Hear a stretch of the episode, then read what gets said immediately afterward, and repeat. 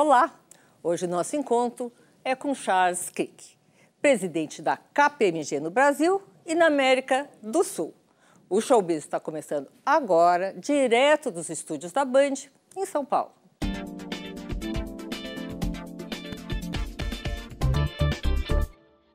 Ele começou como trainee e, depois de 30 anos, se tornou presidente de uma das quatro maiores empresas de auditoria no mundo.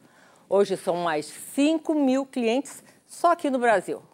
O faturamento anual da empresa passa de 1 bilhão e 300 milhões de reais. Vamos falar agora com Charles Crick, presidente da KPMG no Brasil e na América do Sul. Charles, Obrigada por ter vindo. Prazer, obrigado. Ter nos dado esse tempo para algumas explicações sobre como funcionam as auditorias. Como funcionam as auditorias no mundo, no Brasil? O que, que é uma auditoria? É, a auditoria é, é, um, é, um, serviço prestado em favor do mercado de capitais, onde uh, um grupo de profissionais analisa as demonstrações financeiras financeiras, desculpe, compara com as normas contábeis e emite uma opinião se as demonstrações financeiras foram preparadas de acordo com essas normas de, cada de país, com cada país diferente, com cada né? país. Hoje a gente tem uma convergência de normas que chama IFRS. Então, vários países usam a mesma norma, que é uma norma internacional de, de contabilidade. O Brasil está entre eles? Está entre eles. O Brasil uh, usa como seu, seu padrão contábil o IFRS. Charles, na minha vida aqui jornalística, eu tenho ouvido muito uh, perguntas sobre as auditorias. Porque uhum. é o uhum. seguinte, vocês são contratados para fazer um serviço de auditar contas de uma empresa, justamente essa empresa, empresa é que paga vocês, né? Sim. Então, vocês não são um órgão público, uma coisa assim... Uh, dita independente. As auditorias são independentes? Não, são completamente independentes, principalmente porque quem contrata as auditorias são os conselhos fiscais ou os comitês de auditoria, que são órgãos independentes das empresas também. Então, eu não sou contratado por quem prepara as demonstrações financeiras, eu sou contratado por quem fiscaliza e aprova essas demonstrações financeiras. Nesses conselhos, tem como é que é a divisão desses conselhos? É todo mundo fora, é de fora da empresa? Ah, participa gente na empresa? Me depende, conta um pouquinho. Depende, depende da empresa, mas a maioria dos conselheiros fiscais, eles são independentes, eh, são convidados de fora. Há companhias também que há uh, pessoas da empresa nos seus conselhos, mas uh, nunca uh, o diretor financeiro ou o contador que prepara as demonstrações financeiras. Existe porque aí você teria um problema. Sobre isso? Existe alguma uh, regra? Existe, existe. E onde fica esse CVM? Onde é que fica essa regra? Tem várias regras. nós temos o Instituto Brasileiro de Governança Corporativa, que emite melhores práticas contábeis, isso está na lei. isso está nas regras, não só brasileiras, como internacionais também. Charles, eu sei que existe uma regra que todas as empresas têm que fazer um rodízio sua, nas suas auditorias. Ah, eu sei que a KPMG participou de um desses rodízios que aconteceu na Petrobras. Sim. Qual a explicação para ninguém ter encontrado nada?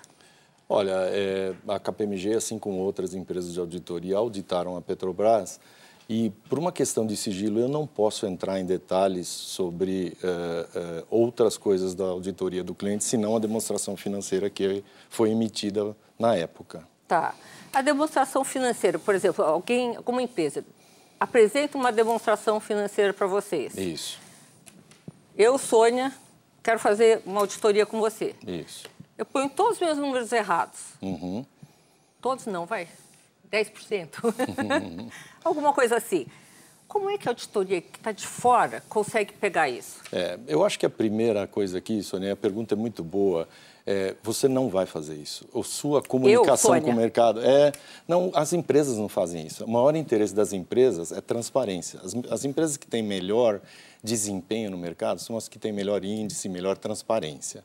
Então, é, isso é uma coisa que vem progredindo durante os anos, Isso, né? isso. E, e no Brasil já está bem consolidado. Então, é, como que o auditor pega, indo diretamente na tua pergunta, o trabalho de auditoria não começa pela demonstração financeira. O auditor, ele fica na empresa durante o ano, ele tem uma fase ah, onde olha controles internos. Ele tem salinha? ele tem sala porque ele precisa trabalhar em algum lugar. Ele não pode trabalhar no meio de todo mundo, mas tem uma sala que ele usa duas semanas numa etapa, duas semanas em outra etapa, duas semanas na outra etapa. Né? Ele trabalha nas instalações do cliente. E quantas pessoas ser... normalmente? Depende do tamanho da empresa. Empresas pequenas, duas, três pessoas. Empresas grandes, 50 pessoas, né? dependendo como é o, o, trabalho. E não é só o auditor que, que participa do trabalho. Hoje, os números que fluem para a demonstração financeira, eles vêm de diversas fontes e a gente precisa assegurar que esses números chegam corretamente. Então, dentro de uma equipe de auditoria, você tem especialistas em TI, especialistas em impostos, especialistas em valorização de ativos. Então, você tem uma equipe trabalhando com cada especialidade dentro da empresa para ver como os números chegam nas demonstrações financeiras. Como é que vocês treinam essas pessoas? Bom, bom desafio. Uh, normalmente, uma, uma, pessoa, você até falou que eu comecei como trainee, comecei mesmo, né? E, e, tenho bastante orgulho disso. Normalmente, as pessoas começam na idade mais nova mesmo, e a gente tem um programa de treinamento que vai é, é, acontecendo durante as etapas da sua carreira. É, normalmente essas pessoas vêm de uma faculdade de administração, de ciências contábeis, e o complemento que a gente precisa para a auditoria, a gente vai passando para essas pessoas pelos anos. É verdade também que durante o trabalho elas conseguem pegar outras experiências. Então você tem o treinamento formal e você tem o treinamento durante a execução do trabalho. Charles, agora essas pessoas, vamos dizer, uma pessoa que é especialista em contabilidade, sei lá, da área de petróleo, uhum. ela é deslocada para fazer as contas, sei lá, é, de uma empresa de varejo, uhum. né? Ah, como, como, é que você treina essas pessoas diferentes? Existem coisas diferentes para serem ensinadas? Sim, algumas coisas existem e são diferentes. É, existem especialidades na indústria de consumo, na indústria de petróleo, na indústria financeira, bancos, na indústria de seguros. É, mas eu diria que a maior parte, 70% do que a gente faz é comum. Né? As regras são comuns e qualquer um poderia fazer. Agora, é muito importante quando o auditor está no seu cliente que ele entenda o negócio do cliente, que ele entenda o que perguntar, ele entenda os riscos que aquela empresa uh, corre ao atuar no mercado, para ele poder planejar os seus testes de forma correta. Uh, se você pegar uma área uh, qualquer do balanço, como aplicações financeiras, a aplicação financeira é sempre igual numa indústria de petróleo, num supermercado ou numa pequena empresa. Agora, existem coisas específicas, né? investimentos, valorização de ativos. Aí sim você tem especialização por você setor. Você falando isso, eu lembrei que em 2008 as empresas de auditoria todas levaram um grande baque, né? Com a quebra da Lehman Brothers e com a crise dos subprimes. Uhum. Como é que aquilo ficou daquele tamanho sem ninguém notar?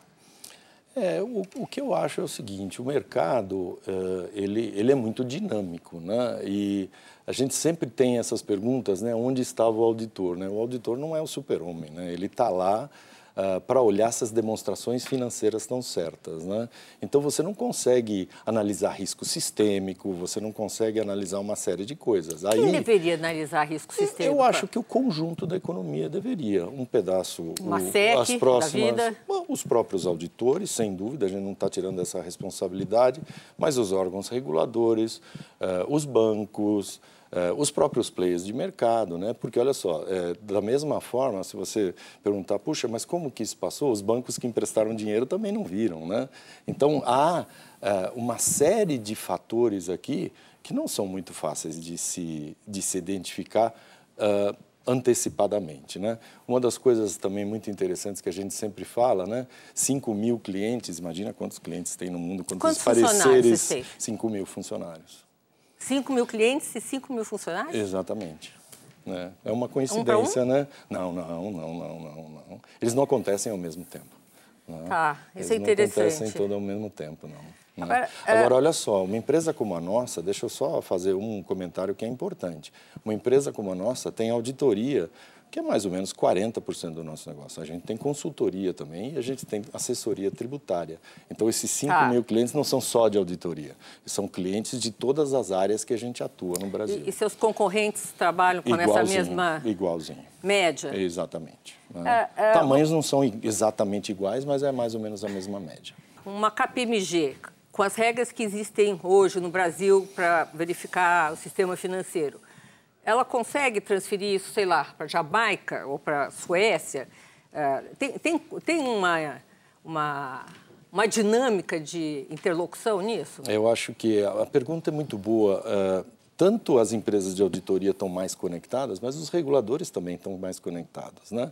Então, hoje, por exemplo, você tem vários reguladores da profissão do auditor e você tem um órgão internacional que congrega todos eles. Você tem, por exemplo, os bancos centrais em todos os países, você tem uma associação de bancos centrais. Então isso é exatamente. Então isso é bastante interessante porque as pessoas acabam compartilhando boas práticas e até coisas que aconteceram para não acontecer mais. Então a gente consegue sim.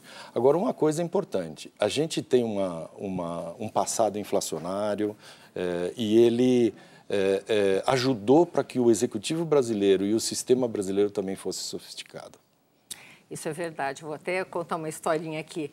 Eu lembro quando eu comecei minha carreira como jornalista, o Citibank tinha aqui no Brasil um, núcleo de psicanalistas para poder adaptar os executivos que vinham de fora à nossa inflação, porque eles não conseguiam entender. Que é difícil. Já já voltamos. Olha, próximo bloco, continuamos nossa conversa com o Charles Crick. Show Business volta já já.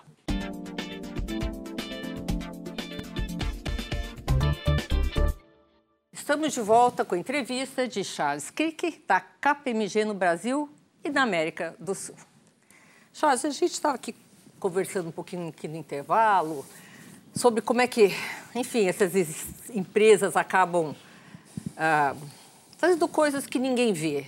Os sistemas são permeáveis é, é só no Brasil? É, é, nos Estados Unidos? É no mundo inteiro?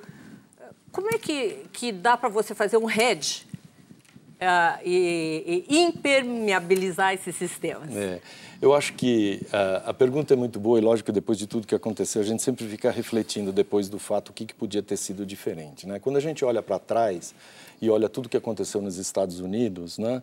É, a ação gerou uma reação. Qual foi? A lei Sarbanes-Oxley, muito mais controle interno, muito mais fiscalização, a fiscalização mais, mais é, presente do auditor.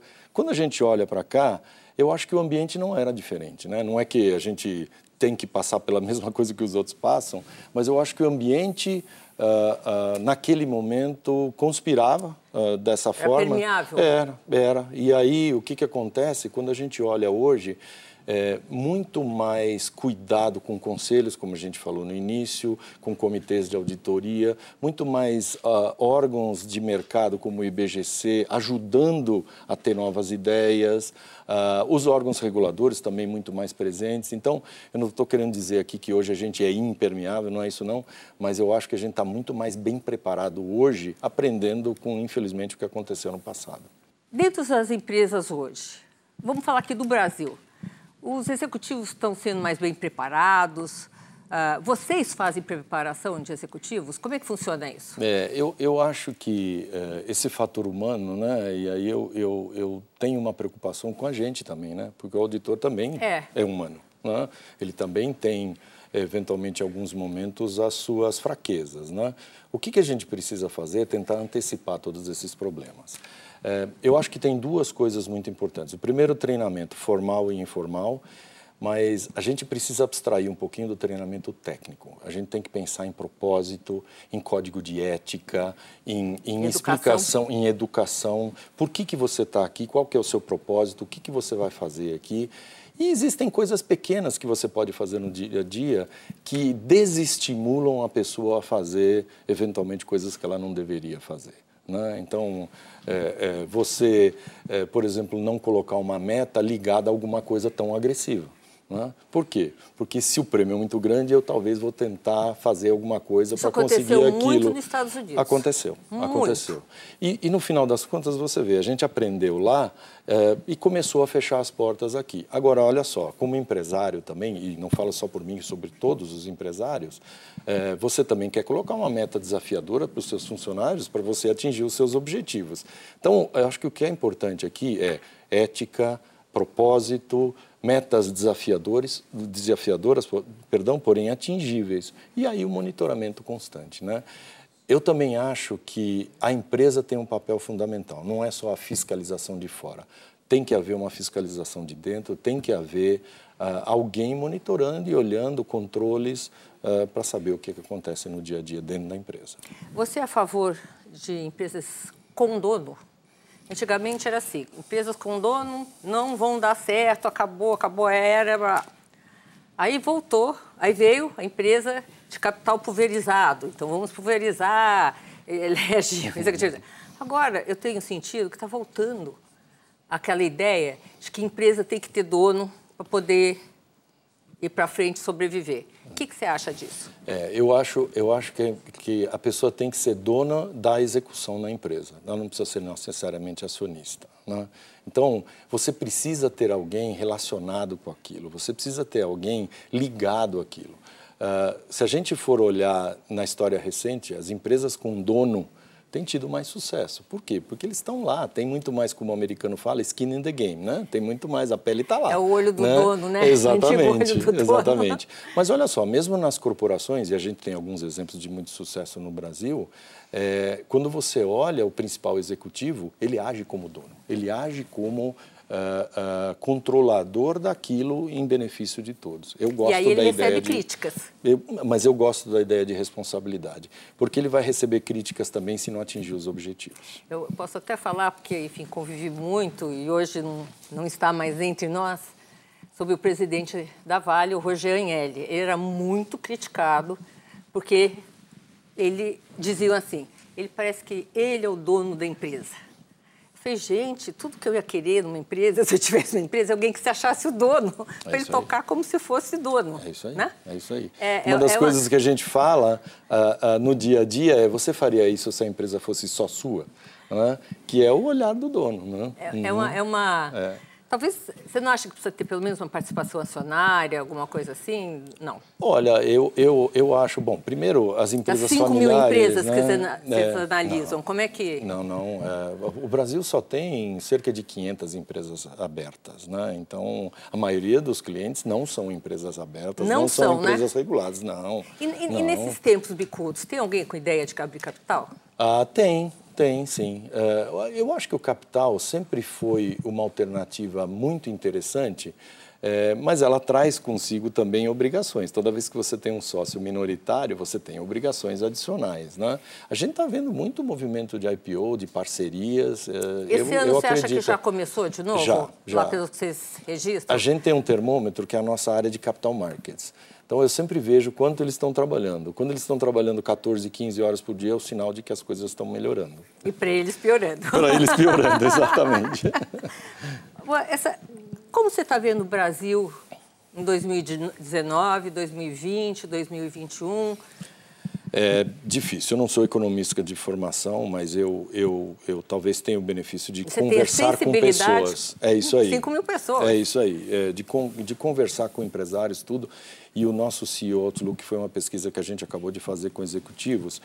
É, eu acho que ele demonstra um, um, otimismo, um otimismo cauteloso. Quando é foi feita essa pesquisa? Foi feita entre dezembro e janeiro, dezembro do ano passado e janeiro desse ano, logo tá. após as eleições. Ela é uma pesquisa mundial. O mundo inteiro se alinhou numa, numa trajetória um pouco mais otimista. Né? Ela não é eufórica, né? não entenda dessa forma, mas ela é otimista. Eu acho que... Mas ali era dezembro e janeiro, né? era começo de governo, né? Isso, mas eu acho que é, aqui no Brasil especialmente, o mercado reagiu, e aí de novo...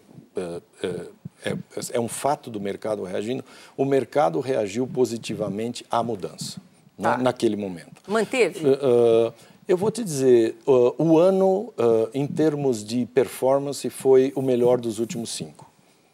Nossa. Claramente, claramente, claramente. As empresas estão com caixa, elas estão, logicamente, preocupadas com, com, em fazer investimentos de longo prazo. Algumas coisas precisam acontecer, né, uh, de uma forma geral, mas a gente está vendo investimentos. A gente teve a aprovação daquela mini reforma trabalhista, é verdade que foi no governo passado. Isso, isso facilita o dia a dia. E eu acho que o Brasil, eh, ele não precisa de muita coisa, não. Existem quatro pilares que a gente precisa melhorar no Brasil. O primeiro é a infraestrutura. O segundo é, é a educação. Quando eu comecei na profissão, então me diziam isso. É, mas é mesmo. Já faz algum tempinho. O primeiro né? e, e, e olha só, É, a média do mundo desenvolvido gasta 5% do PIB em infraestrutura. O Brasil, em 2017, gastou 2,5%, hoje gasta 1,7%. Né? E a gente sabe por quê. Os governos não têm capacidade. Tem um déficit fiscal é generalizado. É né? E tem um déficit fiscal generalizado. Qual é a saída? É privatizar algumas coisas e fazer parcerias. A, a, a iniciativa privada quer ajudar, quer contribuir. É, e aí, lembra que eu falei, existe caixa. Se existia a possibilidade de fazer uma parceria com o governo e nas diversas atividades que a gente tem, saneamento, estradas, portos, aeroportos, tudo que a gente precisa fazer, a iniciativa privada participando é bom para o governo, porque a iniciativa privada vai colocar o dinheiro, o governo vai colocar, logicamente, um pedaço, vai gerar impostos né, e vai começar a desamarrar algumas coisas. Mas só, só isso não vai adiantar. Educação. É, uma reflexão para a gente. 14 milhões anos... de desempregados, né? Eu sei que você é entrevistadora, mas você acha que se a economia melhorar, os 14 voltam para o mercado? Eu vou te dizer, eu acho que nem metade Pelo volta. treinamento que tem. Eles precisam ser reclassificados, ou requalificados, desculpe. Terceira coisa que eu acho que é fundamental é a regulação. Hoje, para você fazer qualquer coisa, você tem que ter alvará, licença, demora. E eu não estou advogando aqui que uma empresa não tem que ter credencial, não precisa provar que ela é capaz para fazer. Mas precisa ser governo. mais ágil. Agilidade E o governo. terceiro, o Sônia, muito claro que você vai falar para mim, puxa, mas eu também ouço há tempo. É verdade, eu também ouço. Reforma tributária. Ai. E não é, olha só, não é só carga tributária. Eu vou te dizer, a gente tem uma pesquisa no Brasil, você tem cinco vezes mais pessoas para cuidar da, do compliance tributário que em qualquer outro país. Por quê? Porque ele é complexo. Então, se a gente facilitar, num primeiro momento, as coisas, digitalizar uma série de coisas, sem sequer mexer na carga tributária, já vai ser um grande alívio, porque vai desamarrar uma série de coisas. Charles, eu queria, se você pudesse, fosse sincero, qual a chance de uma reforma tributária boa e consistente ser aprovada por esse Congresso? Eu, eu tenho talvez um defeito e uma virtude aqui, Sônia. Eu sou otimista. otimista. é mais fácil ser otimista, né? Mas olha, deixa eu dizer, uh, fazendo um, algo realista, eu acho bem possível uma reforma na esfera federal. Né? Eu acho mais complexo uma reforma na esfera, nas esferas estaduais. estaduais né? Porque uma coisa é você discutir uhum. num grupo, outra coisa é você discutir em todos os grupos que envolvem. No entanto, você já vê alguns estados, né, e eu não vou lembrar de todos, mas você já vê alguns estados dizendo: eu quero, eu, eu quero, quero, eu estou dentro, né? mas não adianta, porque eu, eu, não posso transportar... Até o mais quebrado da União, uma, o, que, o, tá, o pior estado da União, que é o Rio Grande do Sul, que ele se diz o Nordeste de antigamente, é a favor. É verdade. Incrível. É verdade. O governador tem falado isso.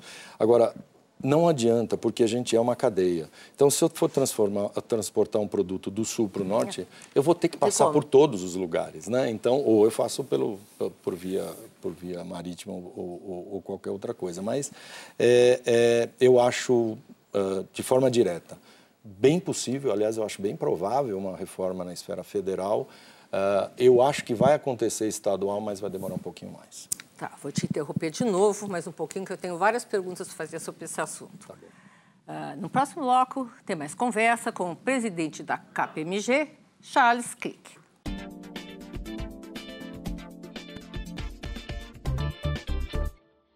Charles, uh, essa proposta de, do imposto único, ela foi morta, né? E ela incluía somente a, a União. Né? Isso. Né? Na minha cabeça aqui, sou só jornalista, enfim, eu achei que eles estavam querendo fazer uma coisa parecida com a da Previdência. Entra a reforma da Previdência só para a União, chega no Congresso, você inclui estados e municípios, volta e vê o que passa. Uhum. Mas é, dessa vez, nem chegou a entrar. Ah, como que você vê essa situação? Você acha que é possível vir uma outra proposta que, é, que, que se refira somente à União? Uh, eu acho que, uh, uh, e de novo no, no, no, âmbito do achismo, né? a gente deve mostrar algo. Né? É, eu acho que ter uma reforma de um pedaço é muito melhor do que ter uma, uma reforma do ou não ter uma reforma, reforma. do todo, né? É é, desde que esse pedaço não seja algo completamente sui generis e que não resolva nada. Uh, eu acho possível, sim. Eu acho possível, sim. E eu sei que existem uh, uh, ações. trabalhos, ações de, de pessoas que querem fazer. Tem o suporte do governo e, e principalmente do Ministério da Economia para isso. Por quê? A gente sabe que isso é um entrave, né? não só a parte regulatória, mas a parte tributária. Uh, e, de novo, infraestrutura, educação. E só para só lembrar uma coisa, quando a gente fala de educação, eu acho que essa é a tarefa mais difícil que a gente tem. Por quê? Uh, a gente sempre fica refletindo, puxa, mas nós vamos mexer na escola agora, vai começar a surtir efeito o quê? Daqui a 20 anos? A gente não tem esse tempo, né? Então eu acho que uma. Nós não temos. Não temos, é verdade. Mas eu acho que o Brasil não tem. O Brasil não tem.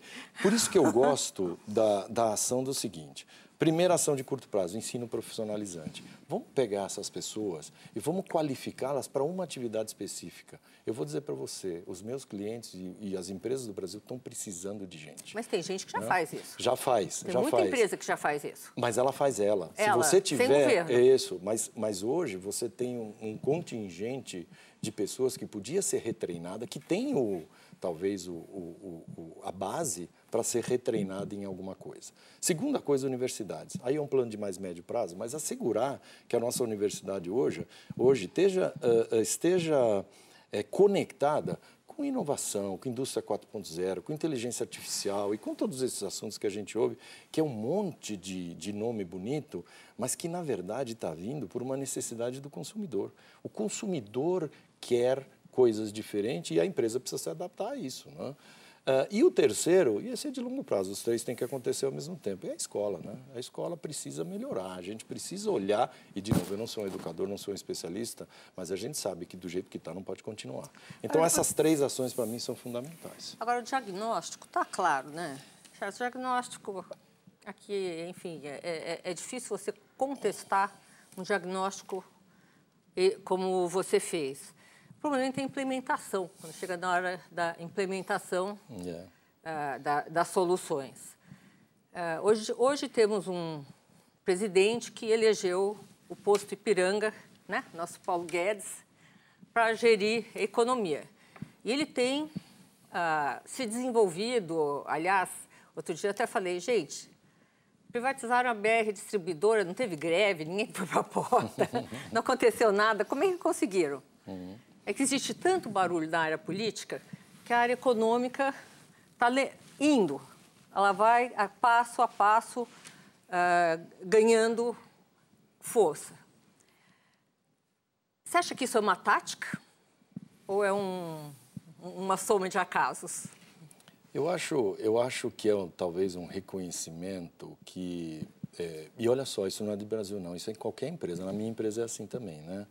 É, a gente precisa ter mais habilidade de execução. Né? Então a gente planeja, faz tudo lindo. Quando você olha, você fala, nossa, vamos lá, né? Só que aí na hora de executar, né? E eu acho que o Brasil está aprendendo duas coisas. Primeiro, o senso de urgência, né? É, e isso aí é porque a gente não pode mais esperar. Né? É, é, uma, é uma questão de vida ou morte, né?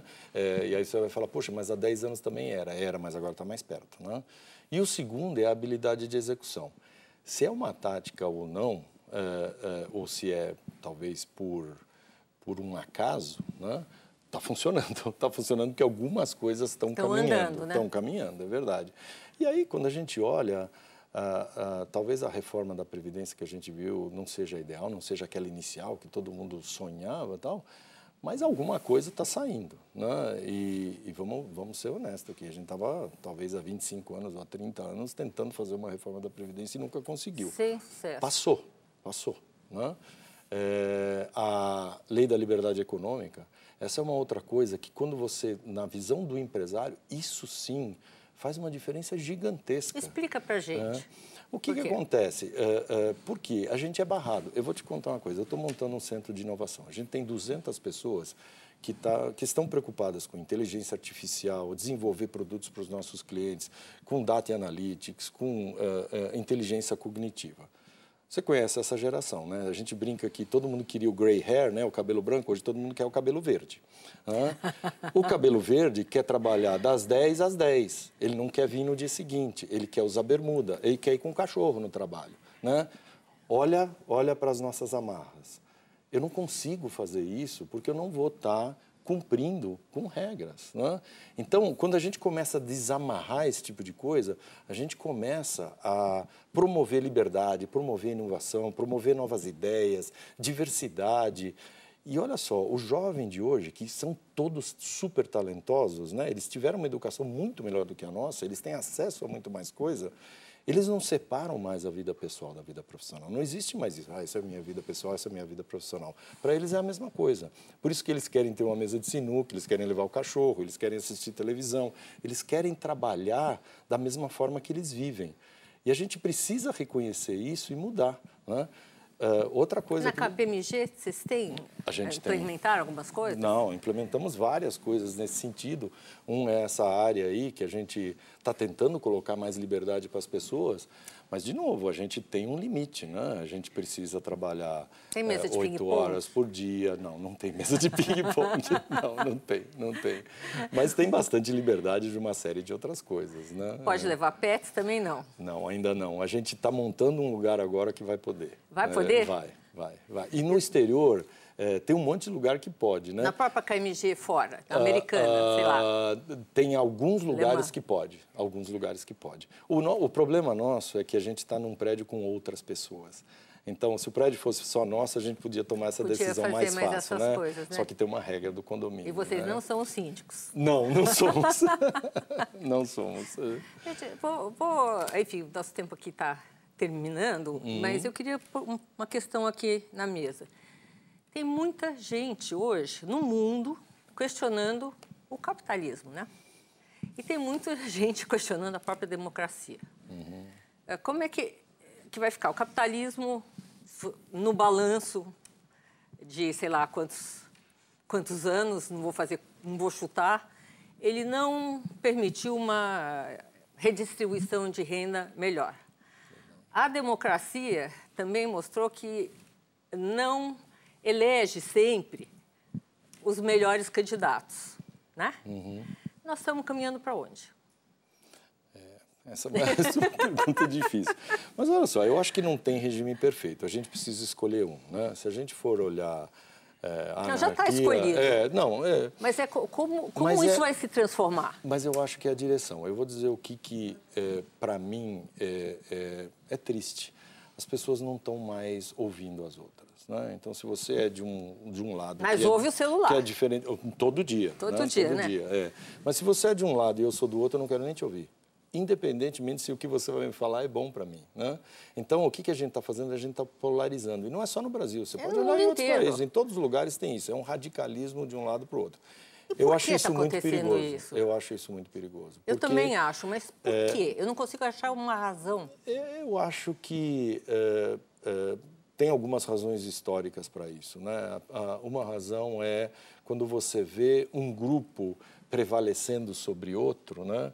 É, talvez quando o outro começa a prevalecer, não é ter uma sensação de querer vingar, alguma coisa assim, né?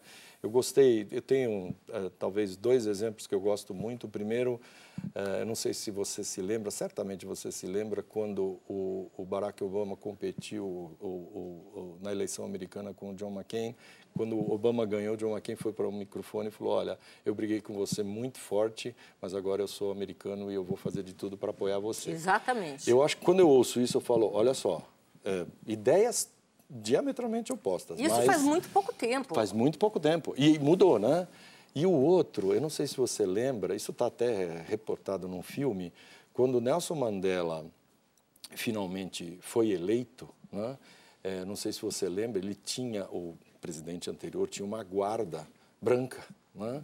E aí quando ele se elegeu, eh, as pessoas perguntaram: você vai ficar com a mesma guarda? Eu falei: sim, eu sou presidente de todos. Eu não quero, eles são experientes. Eu não vou mudar a minha guarda pessoal. Também não faz tanto só por tempo. causa Também não faz muito tempo. Então a gente deveria olhar para trás e ver esses bons exemplos de que pessoas podem conviver juntos, né?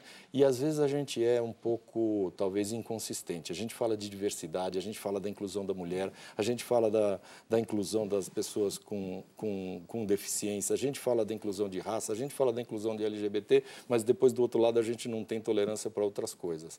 Talvez a gente dá um passo para trás e falar vamos olhar isso aqui com um pouco mais de calma, né? Só que isso é em todas as esferas, né? Em todas as esferas. A gente precisa em todas trabalhar. As esferas.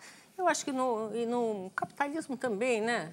Tem um selvagem, não selvagem. Aliás, eu queria deixar uma das melhores frases que eu ouvi, que eu fiz, na época que eu fiz um pequeno documentário, ah, foi do Fernando Gabeira sobre capitalismo. Uhum. Ele me disse o seguinte: Sônia, não adianta mandar o capitalismo para o inferno, porque ele há de arrumar uma maneira de fazer um bom negócio por lá. É verdade. Eu achei. Então, tem, você tem que considerar todas as variáveis uhum. e ver como é que conduz isso. É verdade. E eu não consigo, assim, interlocução, converso com todo mundo sobre esse assunto, é muito é. difícil você achar um túnel, não é nem o fim da luz. Uhum. É o uhum. túnel por onde é. a gente vai passar. Eu acho que o capitalismo, usado de forma correta, com bons programas sociais, me parece, e aí uma opinião muito pessoal minha, me parece um caminho bastante interessante. A gente precisa, de no liberdade. final das contas, a gente precisa de liberdade. E, de escolha gente, e de. Exatamente. De e, e, vamos ser honestos, a gente precisa de dinheiro para fazer as coisas, né? É, mas ele, sem essa visão social, vai. Né?